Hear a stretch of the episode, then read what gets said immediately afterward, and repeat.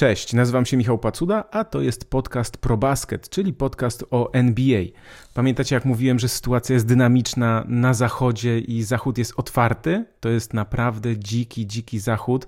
Dobrym przykładem są New Orleans Pelicans, którzy jeszcze przed chwilą, no, na koniec y, zeszłego roku i też przed, tuż przed Nowym Rokiem byli na miejscu drugim na zachodzie, a teraz są na miejscu dziesiątym. Oni co prawda przegrali dziewięć spotkań ostatnich i rzeczywiście nie idzie im najlepiej, ale to pokazuje, że ten Zachód jest cały czas otwarty i ci, którzy tam są w tej tabeli poza pierwszymi Denver Nuggets, naprawdę ta tabela może się zmieniać z dnia na dzień, bo tak samo Los Angeles Clippers pną się w górę, Minnesota Timberwolves również idzie w górę, Los Angeles Lakers co prawda nie idą w górę mimo tego, że wrócił Antony Davis, no ale o tym y, za chwilę. No właśnie, bo o czym ja chcę dzisiaj y, porozmawiać, o czym chcę opowiedzieć, spróbuję podsumować to, co się wydarzyło w ostatnich dniach w NBA, krótko, żeby nie przedłużać. Ci, co śledzą, to wiedzą, więc ja y, po prostu poruszę kilka najważniejszych, czy może nawet nie najważniejszych, kilka ważnych kwestii po prostu, ale skupię się chyba przede wszystkim na tym, co się wydarzy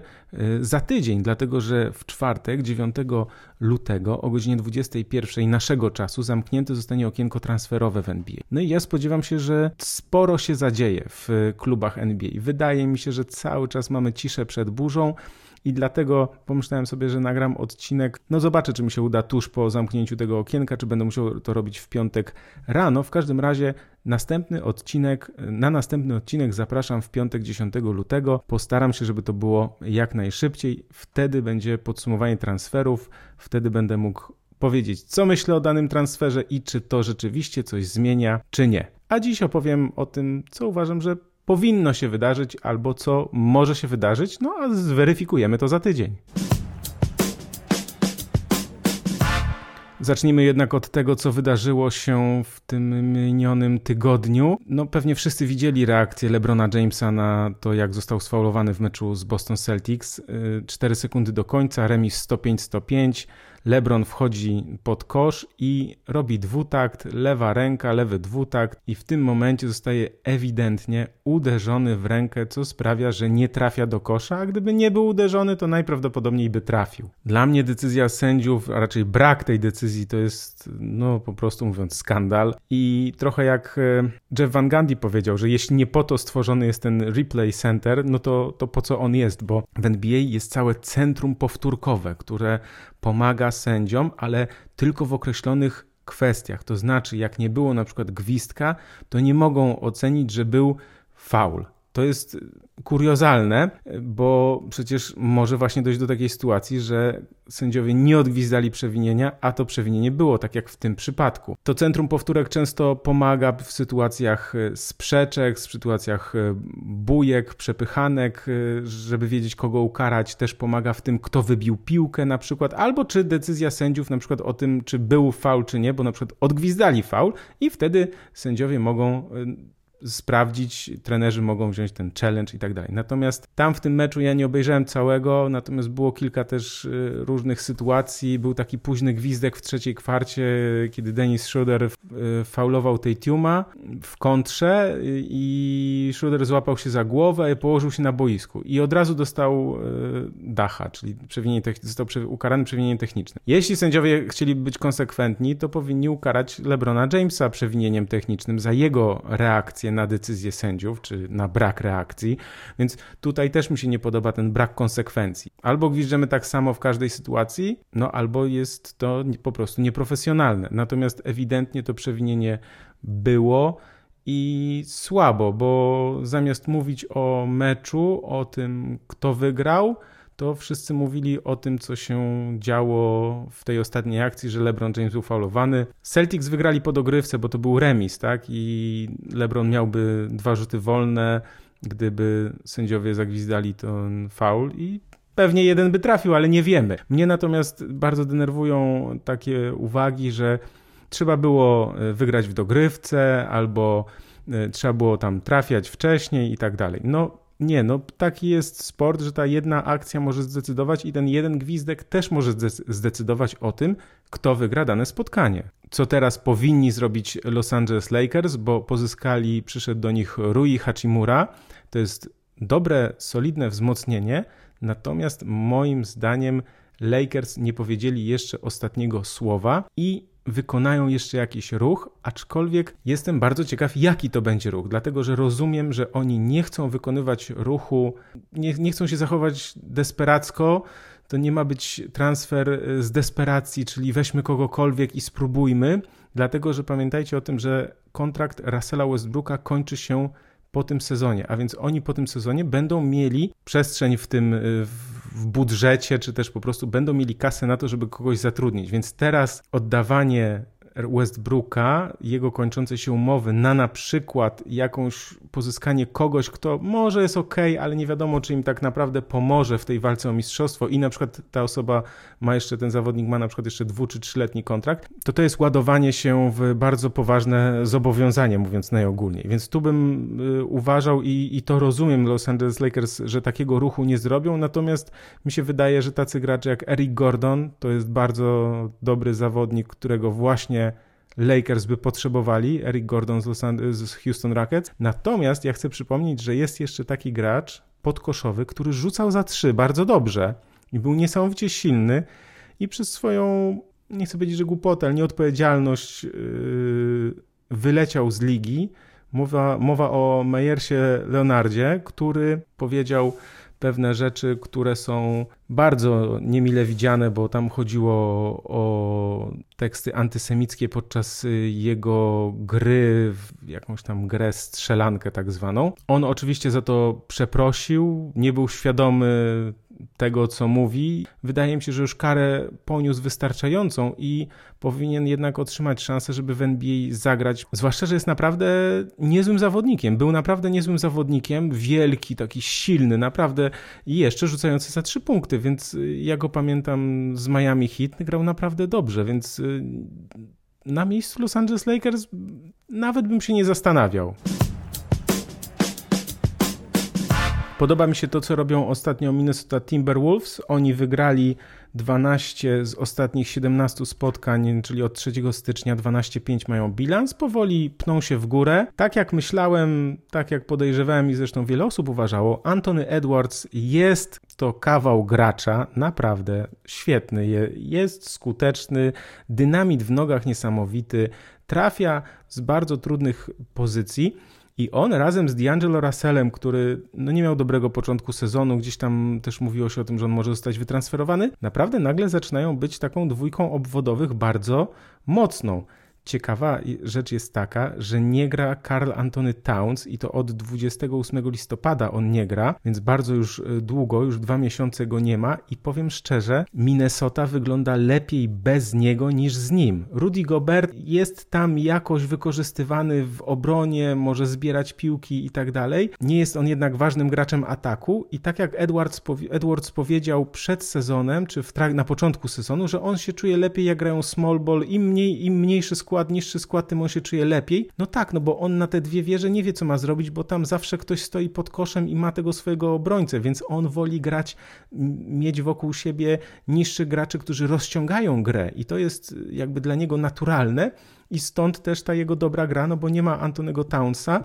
Rudy Gobert gdzieś tam sobie stanie z boku i, i gdzieś tam czasem po, popróbuje popomagać, ale postawi zasłonę, ale nie jest takim graczem, który chce dostać piłkę i grać jeden na jeden, tylko raczej w odpowiednim momencie zetnie i E, wykończy akcję z góry. W końcu Gobert, Gobert zaczął zbierać, to też jest bardzo ważne, bo gdzieś tam na początku mówiło się o tym, że przecież, no, przecież on przychodzi do Minnesoty, teraz będzie on królami zbiórek w ogóle i tak dalej, defensywy, natomiast no, ten początek sezonu był trudny, ale w końcu Gobert też się odnalazł, miał teraz prawie w każdym meczu ma po kilkanaście zbiórek, także Naprawdę y, wygląda to dobrze i no ten drugi początek, znaczy druga połowa sezonu wydaje mi się, że w wykonaniu Minnesoty naprawdę jest nieźle. Kto wie, czy oni tutaj jakieś niespodzianki nie sprawią. Ostatnio wygrali z Golden State Warriors u siebie, także całkiem nieźle, całkiem nieźle. Zobaczymy jak będzie dalej.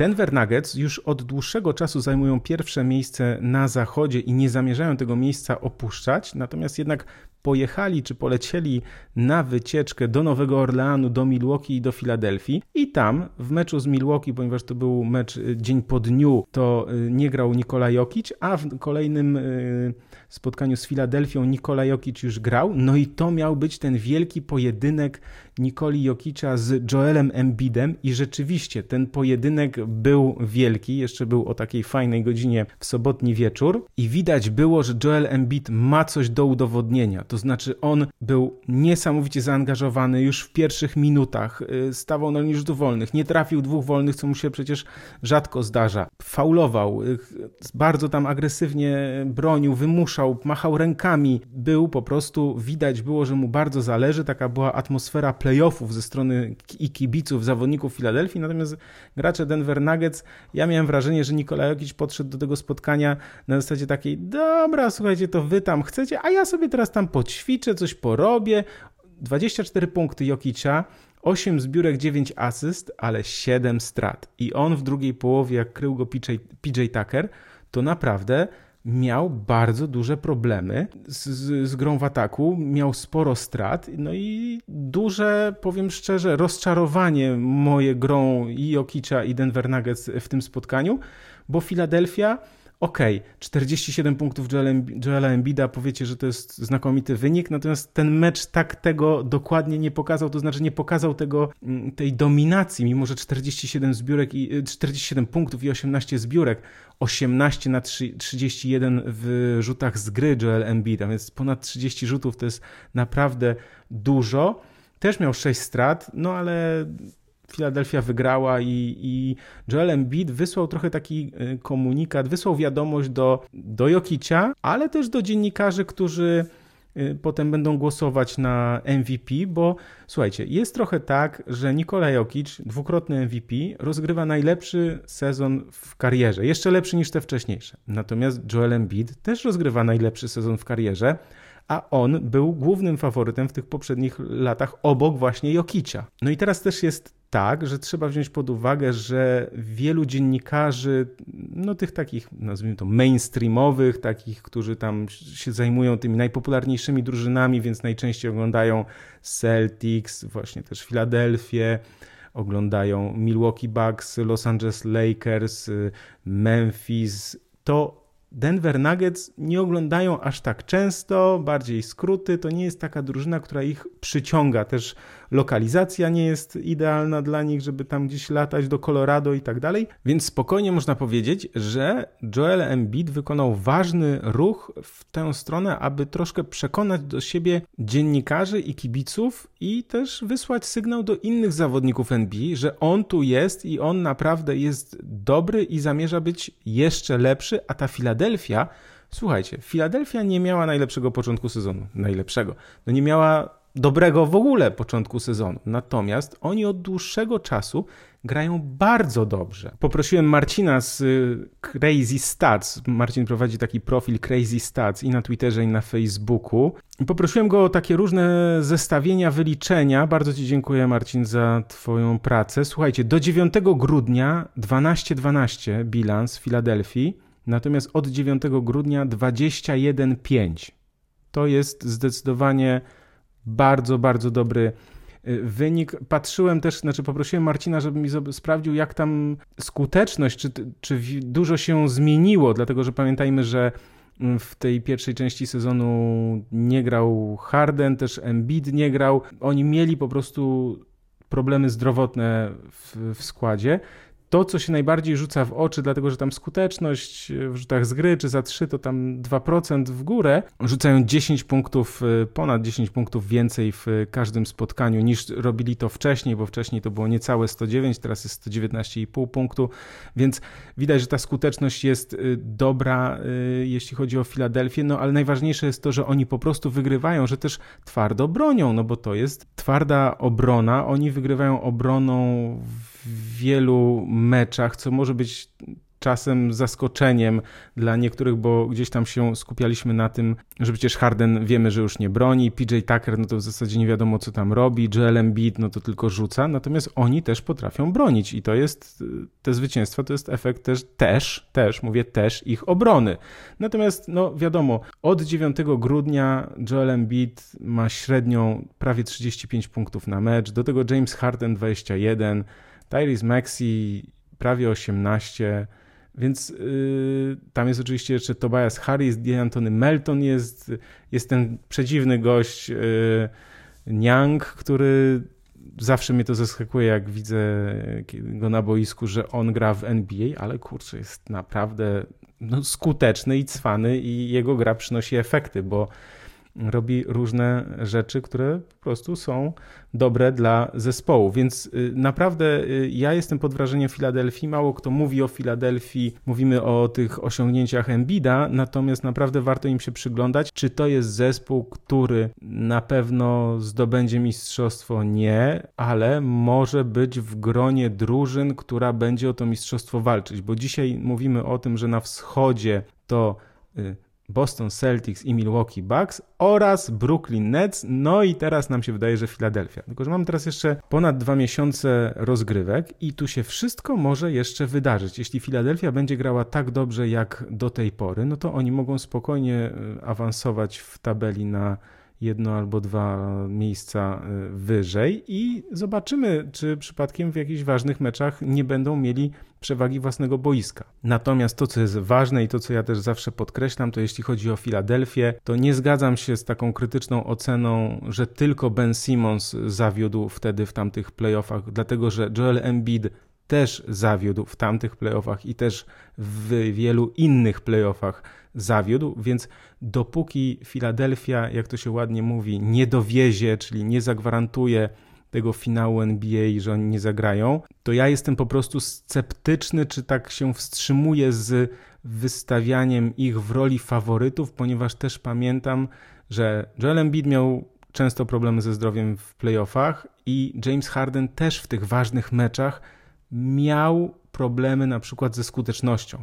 Więc to jest oczywiście gra na najwyższym poziomie, de meczach decydujących o najwyższą stawkę. Tam trzeba być naprawdę super odpornym psychicznie. Dopiero jak Filadelfia osiągnie ten sukces, wejdzie na szczyt, wygra wschód, no to ja powiem, że tak, są najlepsi. Natomiast dopóki, nawet jeśli będą mieli pierwsze miejsce na koniec sezonu zasadniczego, to moim zdaniem zdrowi Bucks i zdrowi Celtics będą w w rywalizacji z nimi faworytami, ponieważ oni już tam byli. To doświadczenie w tak ważnych meczach odgrywać będzie dużą rolę. Myślałem o tym, żeby sobie jakoś zebrać listę nazwisk, czy w ogóle pogdybać, jeśli chodzi o transfery.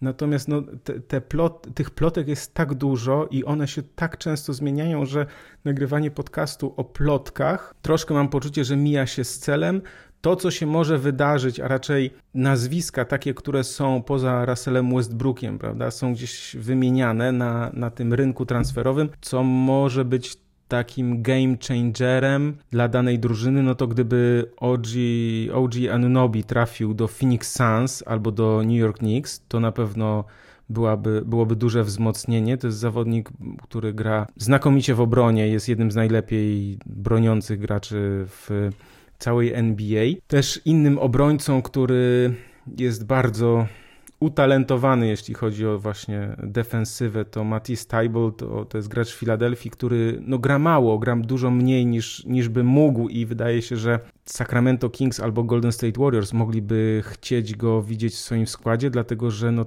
on może dać 20 minut y, takiej naprawdę dobrej obronie, dobrej obrony przeciwko no właśnie drużynie mocnej, słynącej z tego, że ma dobrych graczy obwodowych, więc zarówno w Sacramento jak i w Golden State to by się przydało na przykład właśnie przeciwko Memphis i, i Morantowi.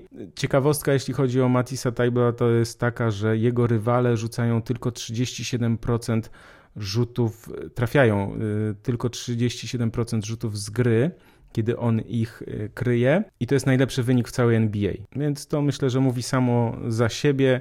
Gracz, który na pewno by no miał bardzo duży wpływ na, na grę drużyny, do której by trafił. Jeszcze ostatnie takie nazwisko, bo Naz Reed, taki zawodnik podkoszowy z Minnesoty, teraz się nam objawił, bo zagrał bardzo dobrze przeciwko Golden State Warriors, ale to jest też ciekawe, że Denver Nuggets mogą szukać takiego wzmocnienia, tylko pytanie jest zawsze takie, czy Minnesota chciałaby wzmacniać Denver Nuggets?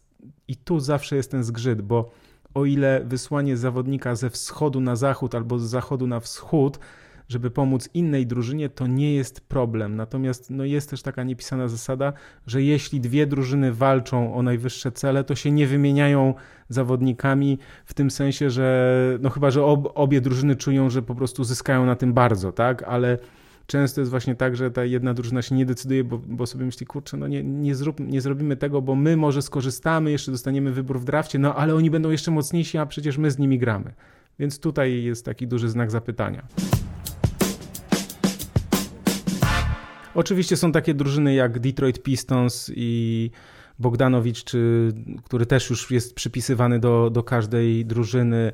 Są Portland Trail Blazers, którzy nie wiadomo co mają zrobić, ponieważ no, nie wiedzą cały czas, czy, czy rozbijać tę drużynę, czy próbować ją budować od nowa znaczy wzmacniać w sensie, czy, czy iść w drafty. Mają Damiana Lillarda, którego nie chcą oddawać, więc to jest jakby ten, ta historia powtarza się już od dwóch lat chyba ja o tym mówię. Są też oczywiście Chicago Bulls, którzy, którzy też zastanawiają się, czy iść w rozbiórkę, czyli po prostu y, żegnać się z Zakiem Lawinem albo y, Demarem DeRozanem albo Nikolą Wucewiczem, żeby gdzieś tam być w przyszłości lepszym zespołem, czy teraz się wzmacniać, czy próbować jednak iść w kierunku wzmacniania się teraz? To są, to są trudne pytania, na które te drużyny muszą sobie odpowiedzieć, bo tam na tym wschodzie też niby jest jeszcze droga otwarta do tego, żeby w tych playoffach zagrać, chociaż no ja uważam, że z Chicago Bulls tutaj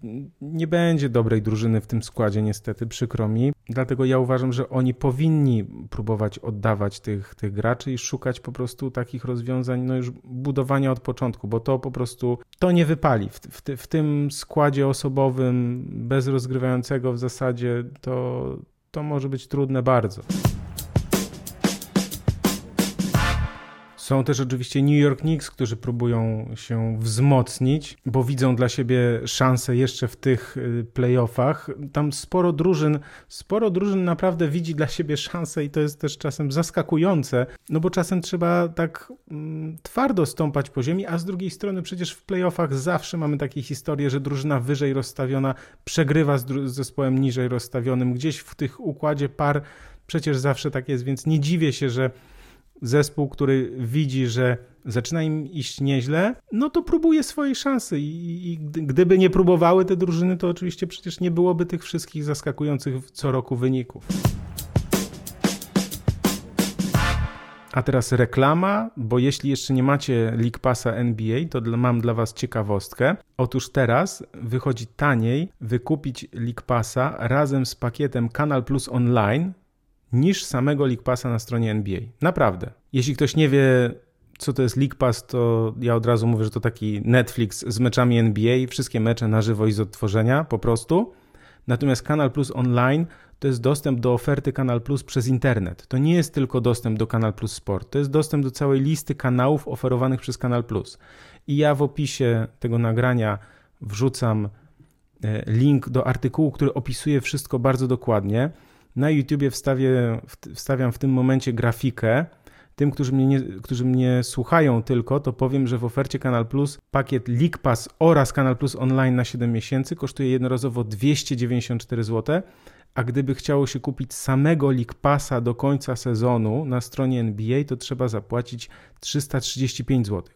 Czyli kupując Kanal Plus Online na 7 miesięcy dostajemy League Passa, płacimy 294 zł, a samego League Passa, gdybyśmy chcieli kupić na stronie NBA, to 335. Czyli można powiedzieć, że nie dość, że taniej wychodzi League Pass poprzez y, Kanal Plus, to jeszcze tak jakbyśmy otrzymali dostęp on do Kanal Plus Online w prezencie. W opisie znajdziecie link do artykułu, który dokładnie wyjaśnia i wszystko opisuje. Pamiętajcie, że ja nie polecam niczego, czego nie uważam za naprawdę dobrą ofertę, którą warto sprawdzić, którą mogę polecić, dlatego że wiem, że to działa i że to jest naprawdę dobra oferta, bo gdybyśmy chcieli wykupić Kanal Plus online i League Passa oddzielnie, to wyjdzie nam 569 zł.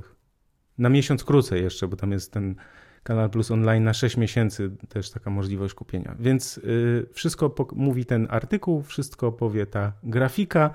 Zachęcam, jeśli ktoś jeszcze nie ma, warto skorzystać z tej oferty. Na ProBasket wróciły komentarze. Nie usuwaliśmy ich y, celowo, jak kilka osób twierdziło i pisało do mnie. Nie.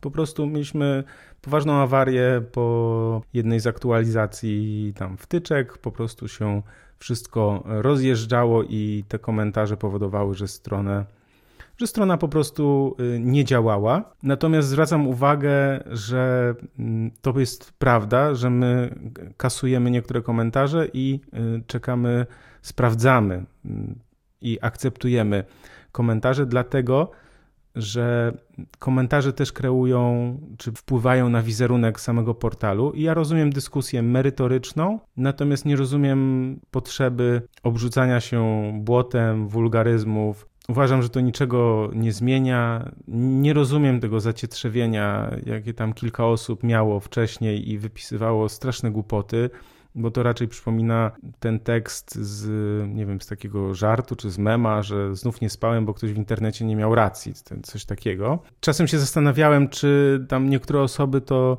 specjalnie nie podkręcają tych, którzy się tam oburzali i czy to nie jest taki wyższy poziom tak zwanego trollingu, ale nie wiem, nie będę już w to wchodził. W każdym razie zapraszam do komentowania artykułów na ProBasket. Tak, kasujemy komentarze, które obrażają innych, które są głupie, nie na temat i tak dalej. Jak po prostu się komuś nie podoba, to nie musi wchodzić ani czytać.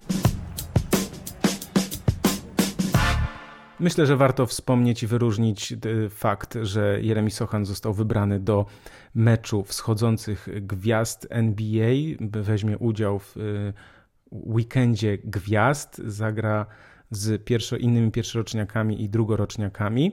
No i myślę, że to jest duże dla niego wyróżnienie, aczkolwiek, y, jak to się w Polsce mówi, należało się, ponieważ wydaje mi się, że tymi ostatnimi, zwłaszcza meczami, ale nie kilkoma, ale kilkunastoma meczami, naprawdę pokazał, że jest bardzo perspektywicznym i już robiącym duże postępy zawodnikiem, który naprawdę ma przed sobą bardzo dobrą przyszłość. Ja przypomnę, że on y, niedawno rzucił 30 punktów przeciwko Phoenix Suns. Ostatnio jeszcze 15 y, punktów zdobył w jednej kwarcie w innym meczu, więc tam naprawdę dzieją się rzeczy niesamowite w San Antonio. Podoba mi się to, że trener Greg Popowicz, no taki słynny też fachowiec, ale też delikatny szyderca, porównał go do Manu Ginobiliego i mówił serio, że y, porównał go w tym kontekście, że nie wie, co Sochan zrobi na parkiecie często w niektórych sytuacjach, ale jest to dla niego przyjemność, żeby to oglądać. Myślę, że ten uraz, którego doznał w ostatnim meczu, jest niegroźny, ponieważ tam gdzieś się złapał za plecy, ale, ale no nie wyglądało to groźnie, więc miejmy nadzieję, że jeśli opuści jeden mecz, to, to, to, to wystarczy, a może nie będzie potrzeby, żeby żeby opuszczał, może po prostu e, zaraz wróci do, do zdrowia. Więc jeśli nie byśmy tak odjęli to ostatnie spotkanie, w którym zagrał niecałe 7 minut, to w ostatnich, słuchajcie, 10 meczach średnia prawie 15 punktów, prawie 6 zbiórek, 3 asysty i średnia 29 minut. Teraz uwaga, skuteczność rzutowa 44% w rzutach za 3 i 80% z osobistych. Więc jeśli ktoś mówił, że to jest element, z którym on ma problem i będzie miał problem, no to w tych ostatnich meczach tego problemu nie ma. Wiadomo, że to oczywiście może być y, zwyżka formy chwilowa i najważniejsze jest stabilizacja, żeby to była stabilna forma, no ale wszystko idzie w bardzo dobrym mm, kierunku. Co ciekawe, Sochan jest jednym z dwóch debiutantów w tym sezonie, którzy mogą pochwalić się zdobyczą 400 punktów, 200 zbiórek i 100 asyst. Obok e, Paolo Banquero, czy Banchero, czy Banquero, bo tu jest też spór o to, jak się mówi, ponieważ to jest zawodnik z włoskimi korzeniami. On jest faworytem do, do nagrody dla, najlepszego debiutanta, natomiast Sochan jest wśród tych najlepszych e, i debiutantów, i drugoroczniaków, którzy w Salt Lake City w dniach 17-19 lutego wystąpią w Weekendzie Gwiazd. Jeśli lubicie słuchać podcastów y, ProBasket i czytacie probasket.pl, to możecie zaprosić mnie i moich kolegów redaktorów na wirtualną kawę. Czyli możecie przelać nam 5, 10, 15, 20 czy więcej złotych i po prostu wspomóc nas w działaniu w ten sposób. Robi się to przelewem albo blikiem, nie trzeba się nigdzie logować czy rejestrować. Link znajdziecie w opisie, jest też wyraźny znaczek kup kawę na probasket.pl. No i co? I dziękuję po prostu wszystkim za dokonane wpłaty i dziękuję tym, którzy się na to zdecydują, bo dzięki temu serwis może się rozwijać, strona nasza internetowa oraz podcasty ProBasket mogą być nagrywane co tydzień. Dlatego bardzo dziękuję za wsparcie. Za tydzień zajmiemy się transferami, bo to okienko się zamyka transferowe, więc przypominam, że okienko zamyka się w czwartek o 21 czasu polskiego i dlatego nie będę w czwartek przed zamknięciem okienka nagrywał podcastu, więc zakładam, że w piątek rano albo w piątek do południa y, nowy odcinek będzie, na który Was serdecznie zapraszam, i wtedy będziemy mogli już podsumować te transfery i oceniać szanse i perspektywę walki o mistrzostwo albo prze, przejście na tę drugą stronę, czyli tankowanie. Mam poczucie, że teraz mówienie o tym przed, tym, przed tymi transferami y, jest niepotrzebne, czy raczej no, trochę bezsensowne, ze względu na to, że zaraz się może wszystko odmienić i zupełnie inna będzie rozmowa. Trochę tak jak w przypadku tego power rankingu, chociaż tam powiedzmy gdzieś udało mi się, myślę, że zawrzeć kilka y, ciekawych tez. Jest jeszcze jedna ciekawa, no chyba taka historyjka, którą chciałem się y, podzielić, bo jak wiecie, koszykówka to gra błędów i wygrywa ten, kto popełni ich mniej. To dosyć jest y, proste.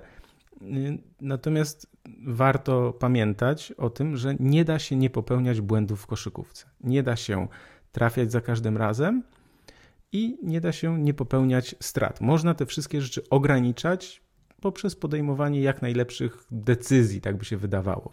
I tutaj pojawia się trener Billy Donovan, trener Chicago Bulls, który powiedział bardzo taką y, ciekawą rzecz. Nie będę cytował, tylko trochę opowiem także ze swoim komentarzem to, to o czym on, on mówił. Więc o tym, czy jesteś zawodnikiem myślącym o drużynie, świadczy to, ile czasu zajmie ci dojście do siebie po nieudanej akcji. Czyli jeśli potrzebujesz na to kilku akcji po, nie wiem, niecelnym rzucie albo po stracie, na to, żeby dojść do siebie, to znaczy, że jesteś skupiony tylko na sobie, a to negatywnie wpływa na drużynę, dlatego że to ma swoje po prostu konsekwencje. Więc jeśli nie trafiłeś, trudno, graj dalej, popełniłeś stratę, nieważne, wybroń tę akcję, a nie będziesz rozpamiętywał tę sytuację przez kolejnych kilka minut. Po prostu było, minęło. Nie ma czasu na myślenie, rozmowy, trzeba po prostu iść dalej i zobaczcie, że to trochę tak jak w życiu. Można dniami i miesiącami rozpamiętywać jakąś sytuację, nawet latami, albo można ją po prostu przeżyć, przyjąć i iść dalej. Bo przecież ten czas, kiedy myślimy czy skupiamy się na tej sytuacji, to działa destrukcyjnie i na nas, jeśli jesteśmy, mówimy o sytuacjach życiowych, i na drużynę, jeśli mówimy o sytuacjach boiskowych. Więc ja myślę, że to taka ważna życiowa lekcja na boisku, że jeśli chce się być jak najlepszym, to to jest ważna cecha, no, żeby potrafić iść dalej, a w życiu, no zobaczcie, to jest też niesamowicie ważne, żeby wiedzieć, kiedy przestać rozpamiętywać i iść dalej. O tej grze błędów, o tym rytmie, to jest jakby tych zasadach panujących w, koszykówki, w koszykówce mówiłem wielokrotnie, natomiast to mnie tak zaciekawiło, bo to, to też może nie zwracałem na to aż tak bardzo uwagi, ale rzeczywiście zawodnik, którego decyzja, może nie decyzja, ale którego błąd czy nieudany rzut potem ma taki wpływ na zespół, bo ten zawodnik też całym swoim ciałem i całą swoją grą jakby pokazuje, czy swoje niezadowolenie, czy to, że chce się zrehabilitować i tak dalej, to ma wpływ na zespół. Myślę, że tak było w dużej mierze z Russellem Westbrookiem w pewnym momencie jego gry w Los Angeles Lakers, ale już to zostawmy i po prostu idźmy dalej. I to by było na tyle. Dziękuję za uwagę. Ale znów zobaczymy, kto słucha do końca, bo tak jak mówiłem w poprzednim odcinku, spora część osób e, do końca nie słucha, uznaje, kiedy mówię, że to już koniec, że to jest czas na podsumowanie, to po prostu wyłącza. A ja myślę, że to błąd i że myślę, że warto dać mi e, szansę i żeby jeszcze posłuchać do końca o czym tym razem będę mówił. Przypominam tylko, że kolejny odcinek za tydzień, ale nie w czwartek, tylko w piątek. Wszystko dlatego, że w czwartek o 21 zamykamy okienko transferowe w NBA. Jestem bardzo ciekaw, jak to się wszystko potoczy, kto dokona jakich ruchów, kto jakich nie dokona, kto wykona taki transfer, a kto inny. No, myślę, że jest cisza przed burzą i zadzieje się jeszcze bardzo, bardzo, bardzo dużo. A już naprawdę na koniec będzie wątek nie o NBA, bo po tym jak dostałem wiele miłych komentarzy i wiadomości z podziękowaniami za polecenie książki 4000 tygodni, to chciałbym też polecić inną, myślę, że bardzo wartościową lekturę. W ogóle mówienie na koniec o tematach niezwiązanych z koszykówką to taka moja mała krucjata, jak napisałem na LinkedInie. Taka próba zmiany świata na lepsze, nie mam zbyt dużego wpływu na świat, tak ogólnie, globalnie, ale jeśli mogę pomóc nawet jednej osobie co tydzień, to myślę, że warto. I tym razem chciałem polecić Wam książkę o takim bardzo mocnym tytule, bo Uwięzieni w słowach rodziców. Jest też audiobook, którego bardzo dobrze się słucha, bo jest po prostu dobry lektor, dlatego jeśli ktoś lubi audiobooki, to to na pewno warto tutaj w tym przypadku skorzystać z audiobooka. Ja jestem osobą, która przeszła bardzo długą drogę, taką bardzo wyboistą, zarówno w kwestii jakichś różnych doświadczeń, ale też pracy nad sobą. I wydawało mi się, że wszystko już wiem, a nawet jeśli nie wiem, to trudno sprawić, żeby coś zrobiło na mnie jakieś takie większe wrażenie. No i tu pojawiła się książka Uwięzieni w słowach rodziców. Mocny tytuł, więc wiadomo, zaciekawił mnie. I mogę Wam powiedzieć, że jest to książka o zaklęciach, o słowach, o mocy, jakie mają e, słowa, które zostały w naszych głowach i od których nie jesteśmy w stanie jako dorośli się uwolnić. Autorzy pokazują mechanizmy, pewne schematy, te, w które nas działają. I to, co dla mnie najważniejsze, to robią to na przykładach, bo nie wiem jak wy, ale ja mam tak, że do mnie najmocniej, najlepiej trafiają przykłady. Takie czy nawet prawdzi czy prawdziwe, czy nawet zmyślone, to już jakby nie jest najważniejsze. Chodzi mi o to, że teoria teorią, zwłaszcza w przypadku psychologicznych yy, no, książek, które poruszają tematy psychologiczne, to dużo większy nie wiem, wpływ na mnie mają po prostu przykłady i, i, różne historie. I ta książka jest pełna różnych y, historii i przykładów, i obawiam się, że każdy z nas, bo ja na pewno, odnajdzie siebie w chociaż w jednej z tych historii, ale nie jest to książka smutna, wręcz przeciwnie. Ja bym spojrzał na nią jak na drogowskaz, taki przewodnik, taką pomoc w zauważeniu mechanizmów, schematów, przyczyn i konsekwencji. Więc jest to książka o tym, że jak już zobaczymy, zauważymy, to możemy spróbować przerwać ten łańcuch i po prostu żyć po swojemu w zgodzie ze sobą, a nie tak jakby oczekiwali tego od nas inni. I myślę, że to taka kolejna książka, po której czytelnik może mieć poczucie bycia usłyszanym, bo okazuje się, że nie jest sam w tych swoich doświadczeniach, po prostu. I to by było na tyle. Już naprawdę koniec jeśli spodobał Ci się ten odcinek, to pamiętaj, że możesz postawić mi wirtualną kawę. Możesz też polecić podcast swoim znajomym. Pamiętajcie proszę o serduszkach i łapkach w górę. Dziękuję, że mogłem towarzyszyć Wam w tej podróży po świecie NBA i nie tylko NBA e, w tym tygodniu, no ale za tydzień to już naprawdę, naprawdę skupimy się na transferach i no to jest to, co tygrysy lubią nam najbardziej. Do usłyszenia, do zobaczenia, cześć!